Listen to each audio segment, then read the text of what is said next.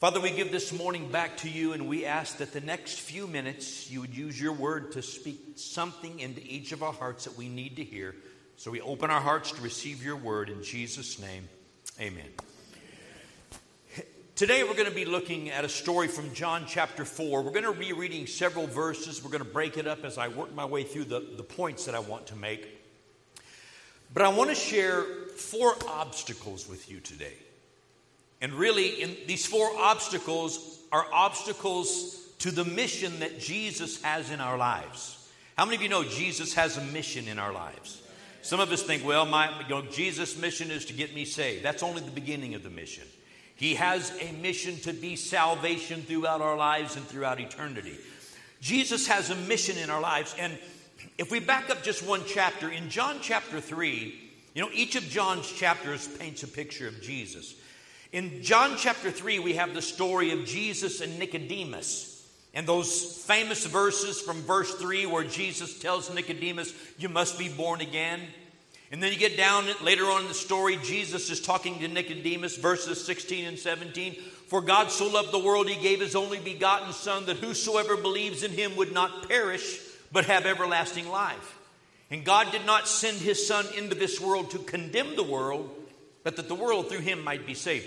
Jesus in John 3 is declaring his mission to the world and his mission in our lives. And then we go into John chapter 4, where we're going to be reading today.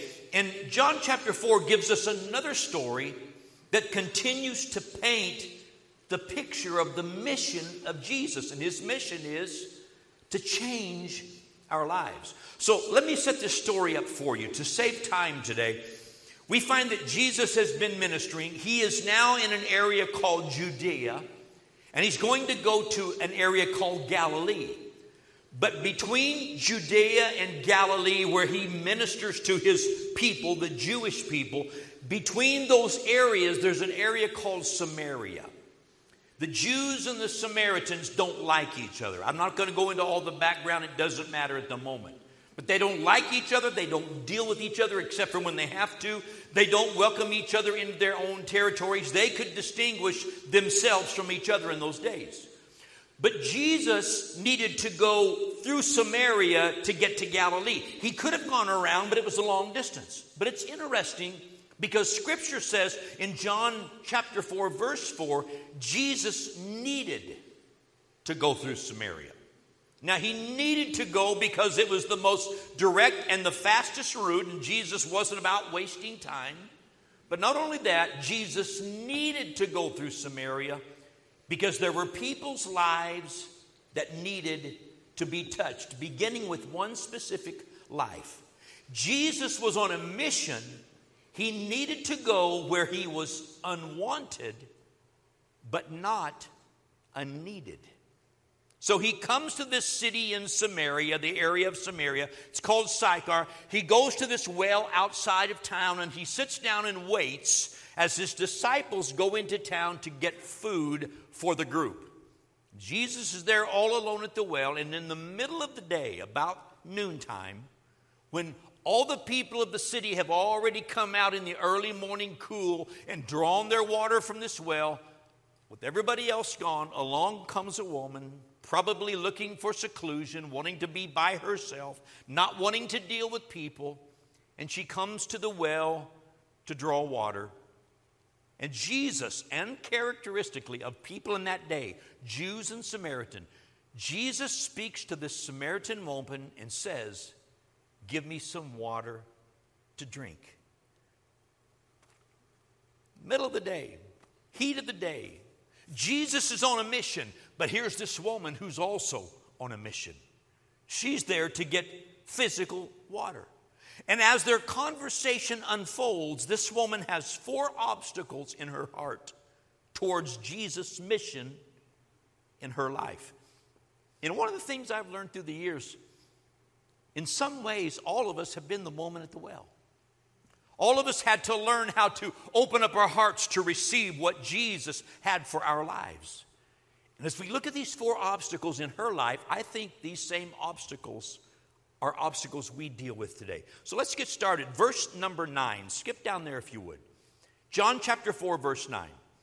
Then the woman of Samaria said to Jesus, How is it that you, being a Jew, would ask a drink from me, a Samaritan woman? For Jews have no dealings with Samaritans.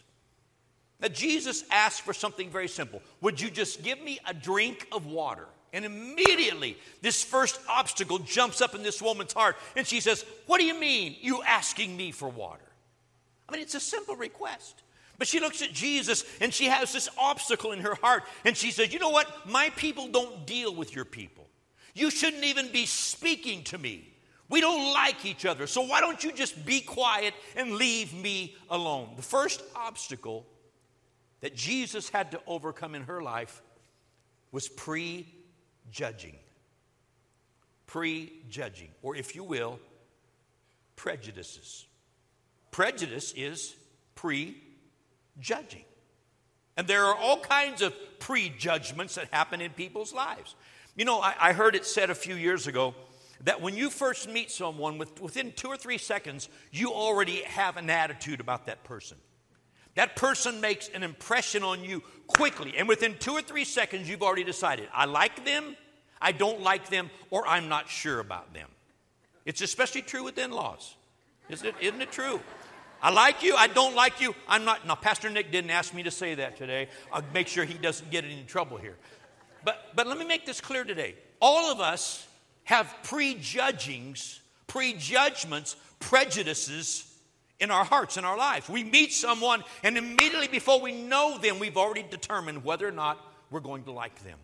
This woman looked at Jesus and said, Leave me alone. I, have already prejudged. I don't have any room for you in my life. The sad thing was, she didn't know who she was talking to. And her prejudging closed her heart to God's help for her life. And it became an obstacle that Jesus was going to have to overcome. So let me ask you a question today. Why do we prejudge people based on their age, their color, their clothing, their hair, their tattoos? What's quiet here this morning? I like this. It means you're either offended or you're listening. Either one is fine in this message this morning. Why is it we carry these prejudgments about people based on how they first approach us and how we see them? Why do we color our perception of people based on their appearance? Why do we have so many preconceived ideas that sometimes before we even have a chance to meet a minister or a friend or a person that God sends into our lives, we've already got a wall, an obstacle up that says, I don't want your input. Now, please hear me. I know there are some people in life you don't need their input. Okay? I get that. I know all about that. We all face walls. But isn't it true that sometimes God sends people in our lives? And before we give them a chance to give of Jesus to us, we've got a wall up that just says, no way. No way. I promise you, there are some tough men in this house. How many tough men do we have in the house? Come on, it's okay to admit it. Oh, Mike, you're not tough. Come on. You're the sweetest guy I've ever met. How many tough guys do we have here? It's not easy to impress you. I guarantee you, there were guys sitting out there. When Megan began to play a harp, it was like, oh my Jesus, no, not a harp. A prejudgment. And then you sit there and the tears begin to run down your face and you realize, well, this isn't so bad after all. So we have these prejudgments. We have these prejudgments. And sometimes our prejudgments interfere with what God's trying to do. You know, Paul wrote to Timothy and said, Timothy, don't let people look down on you because you're a young guy. Don't, don't let people look down on you. Stay with the mission. God will open people's hearts. There's a story in the Old Testament about a guy named Naaman. I won't take much time with this. But Naaman was an army leader in Syria, I believe it was. And Naaman got leprosy. And a slave girl in his household who was from Israel said, Hey, there's a prophet in Israel. If you go see the prophet, he'll heal you. So Naaman goes through the king of Israel and says, Hey, I'm coming to see this prophet because this girl said he'll heal me.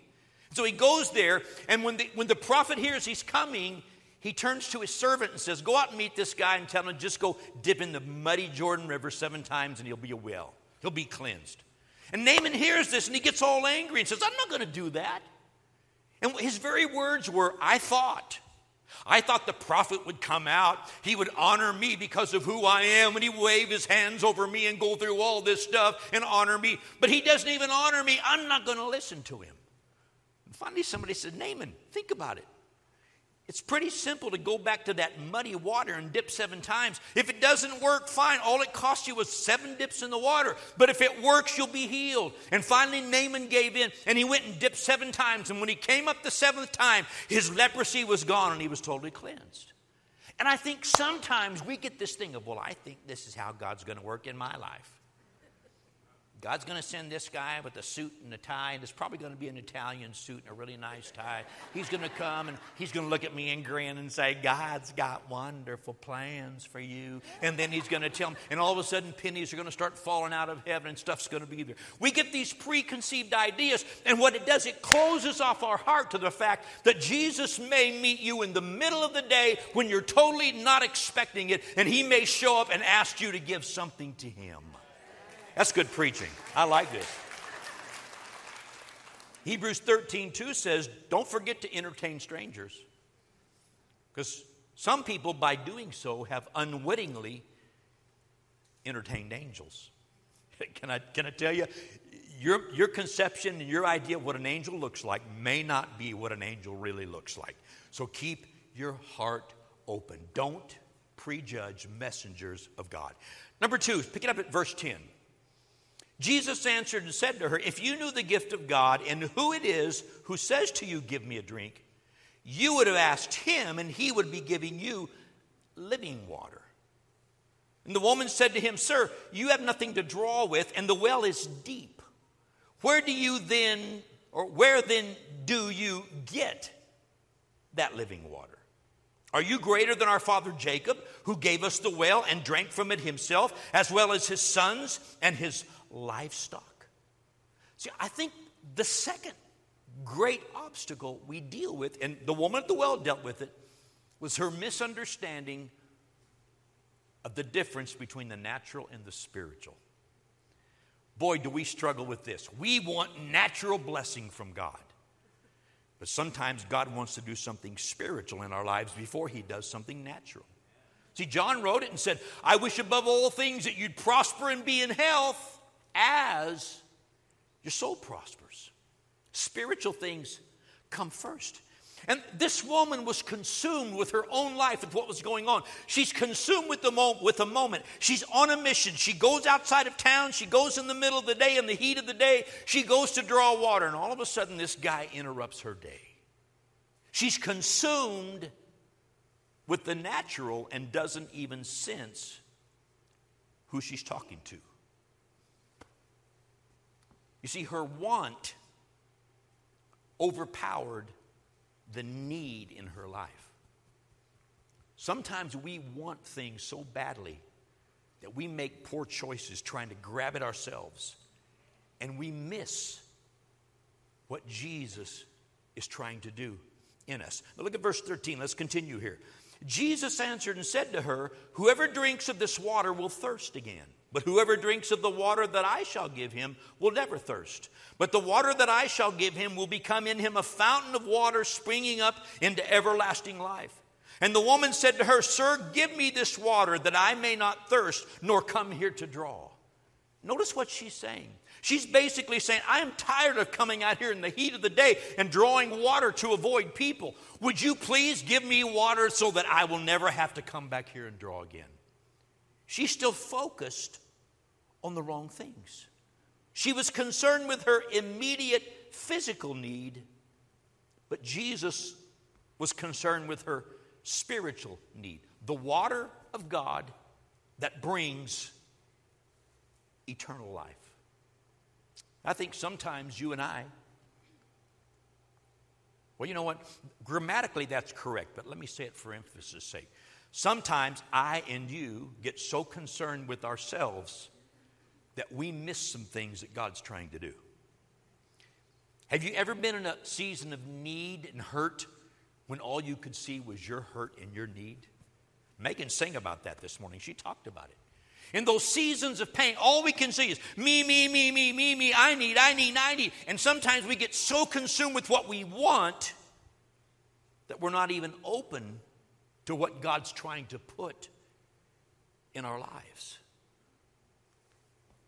Matthew chapter 6, verse 8. Jesus is teaching there. He's talking about prayer. And he makes a statement. He says, The Father knows what you have need of even before you ask. Now, I, I want to I want to use this verse for just a moment to show you something. One of the reasons people don't pray and talk to God is because they prayed before and they didn't get the answer they wanted. Come on, smile at me. We're not the shouting church, but give me a bobblehead this morning, okay? I prayed, I asked, this is what I wanted, I didn't get it, so what's the use of asking? Because he doesn't give me what we want. It's interesting that the words there that Jesus used, he said, The Father knows what you have need of before you ask. But yet, so much of our prayer time is consumed with what I, what I want. Any, does anybody in the house have some wants this morning? Wouldn't you love it?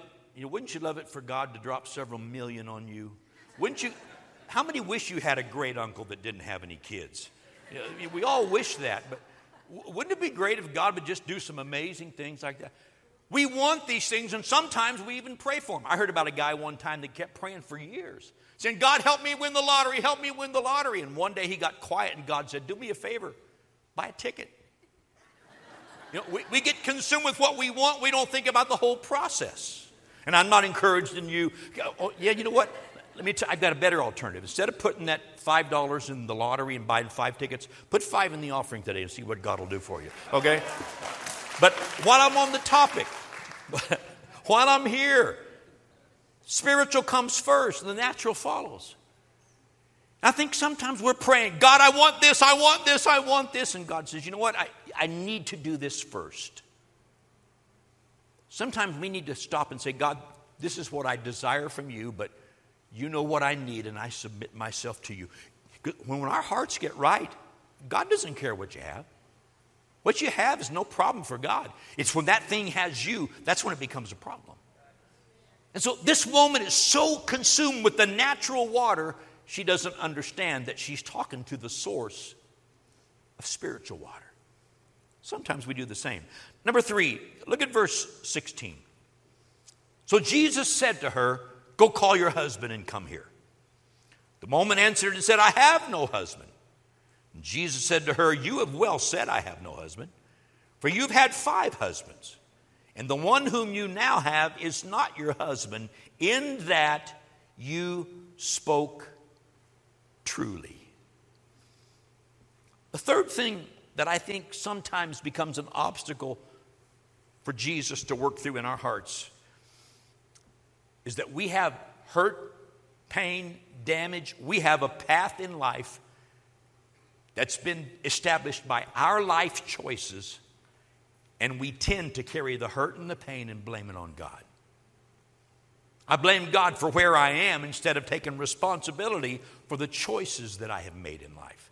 Now, I want to dive into this for just a moment because I think sometimes there's some misconceptions about this. Notice Jesus' instructions go get your husband and bring him back here. Her husband's presence really seems to be irrelevant to the story. I mean, if Jesus wanted to touch her life and change her life and bring peace to her and give her living water, why did he need the husband there? But Jesus, I believe, needed to clear some other obstacles from her heart.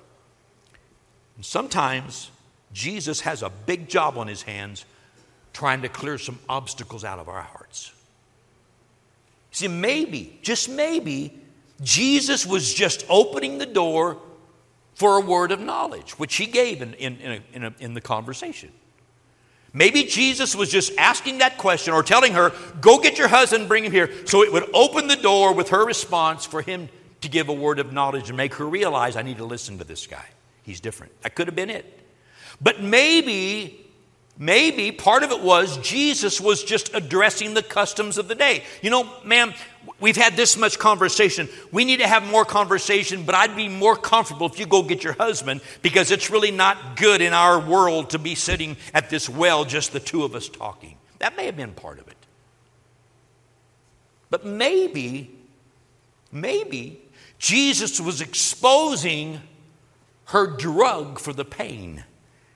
Maybe men was what was dulling the hurt and the pain in her heart. And when that's the purpose of a relationship, at some point in time, it's going to fall apart. But maybe, maybe Jesus was touching a nerve that was painful. She'd been married five times and now is living with the man. Did you ever stop to realize that maybe she'd had two or three husbands die in that process? Wasn't uncommon in that, that day for men to die young. Maybe she started a family that had been splintered by death. Maybe there was an accident that took a whole family from her.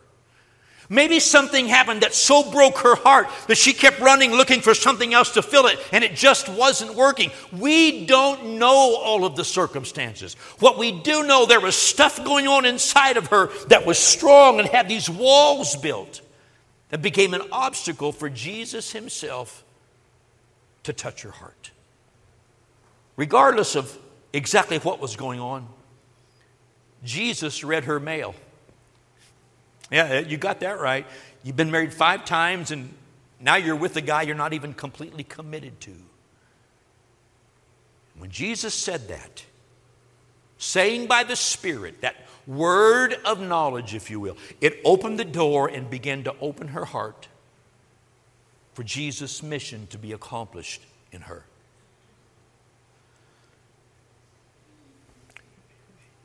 You know, the pain of life can create obstacles in our heart that interfere with our healing. Did you know that? Scripture says Jesus came to heal the brokenhearted.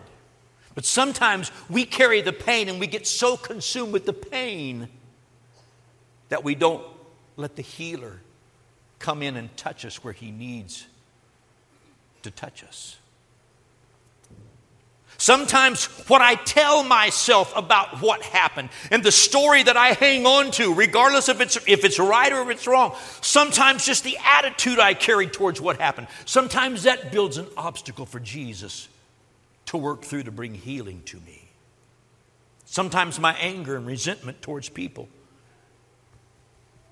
builds a wall that God can't re- work through. But not only that, Sometimes the pain of our life choices can also interfere with our repentance and getting back in relationship with God. And we run off on a seat of rebellion and we run the wrong direction and we hide from God because of the pain that we carry. Through the years, I've, I've learned something. I've preached this before, I'll preach it again here in the future. God can't heal what I won't let him touch. Until I open my heart, I can try a thousand different things, and nothing is going to bring the healing that Jesus can bring to my heart in my life. So maybe today, just maybe, we need to go back and look at some life choices and some things that have happened even beyond our control. And stop holding God hostage and let Him finish the work He's trying to accomplish in us. And then one last thing. I'm almost finished. Look at verse number 19. So the woman said to Jesus, Sir, I perceive you are a prophet. Our fathers worshiped on this mountain, and you Jews say that in Jerusalem is the place where one ought to worship.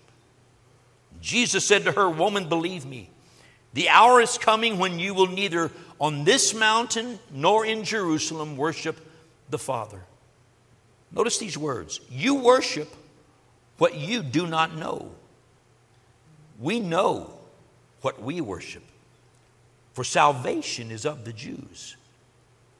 But the hour is coming and now is when the true worshipers, the real worshipers, the God worshipers, will worship the Father in spirit and truth.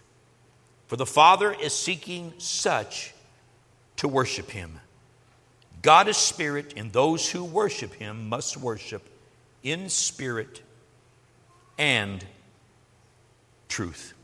Fourth thing religious philosophies, religious ideas can become an obstacle between us and Jesus' mission in our lives. Jesus told this woman, You claim religion, but you aren't even aware of what you worship. Wow. You know, religion can be a wonderful thing, but religion can also be a very limiting bondage issue in our lives. Because sometimes religious ideas and philosophies can shut out God, and we say, No, you can't do that now. You can't do that anymore. You can't do this. You can't do that because I've been told you can't do this, so I'm not going to expect that. And as a result, we hold God at arm's length and we don't let Him finish what He started in our lives. Religious ideas will do that. I want to ask you a question today. This woman says, This mountain's where we worship. You say we worship down there. You've got your God, we've got our, we got our ways. The argument begins, and what does Jesus do? Jesus points to what or who are you worshiping?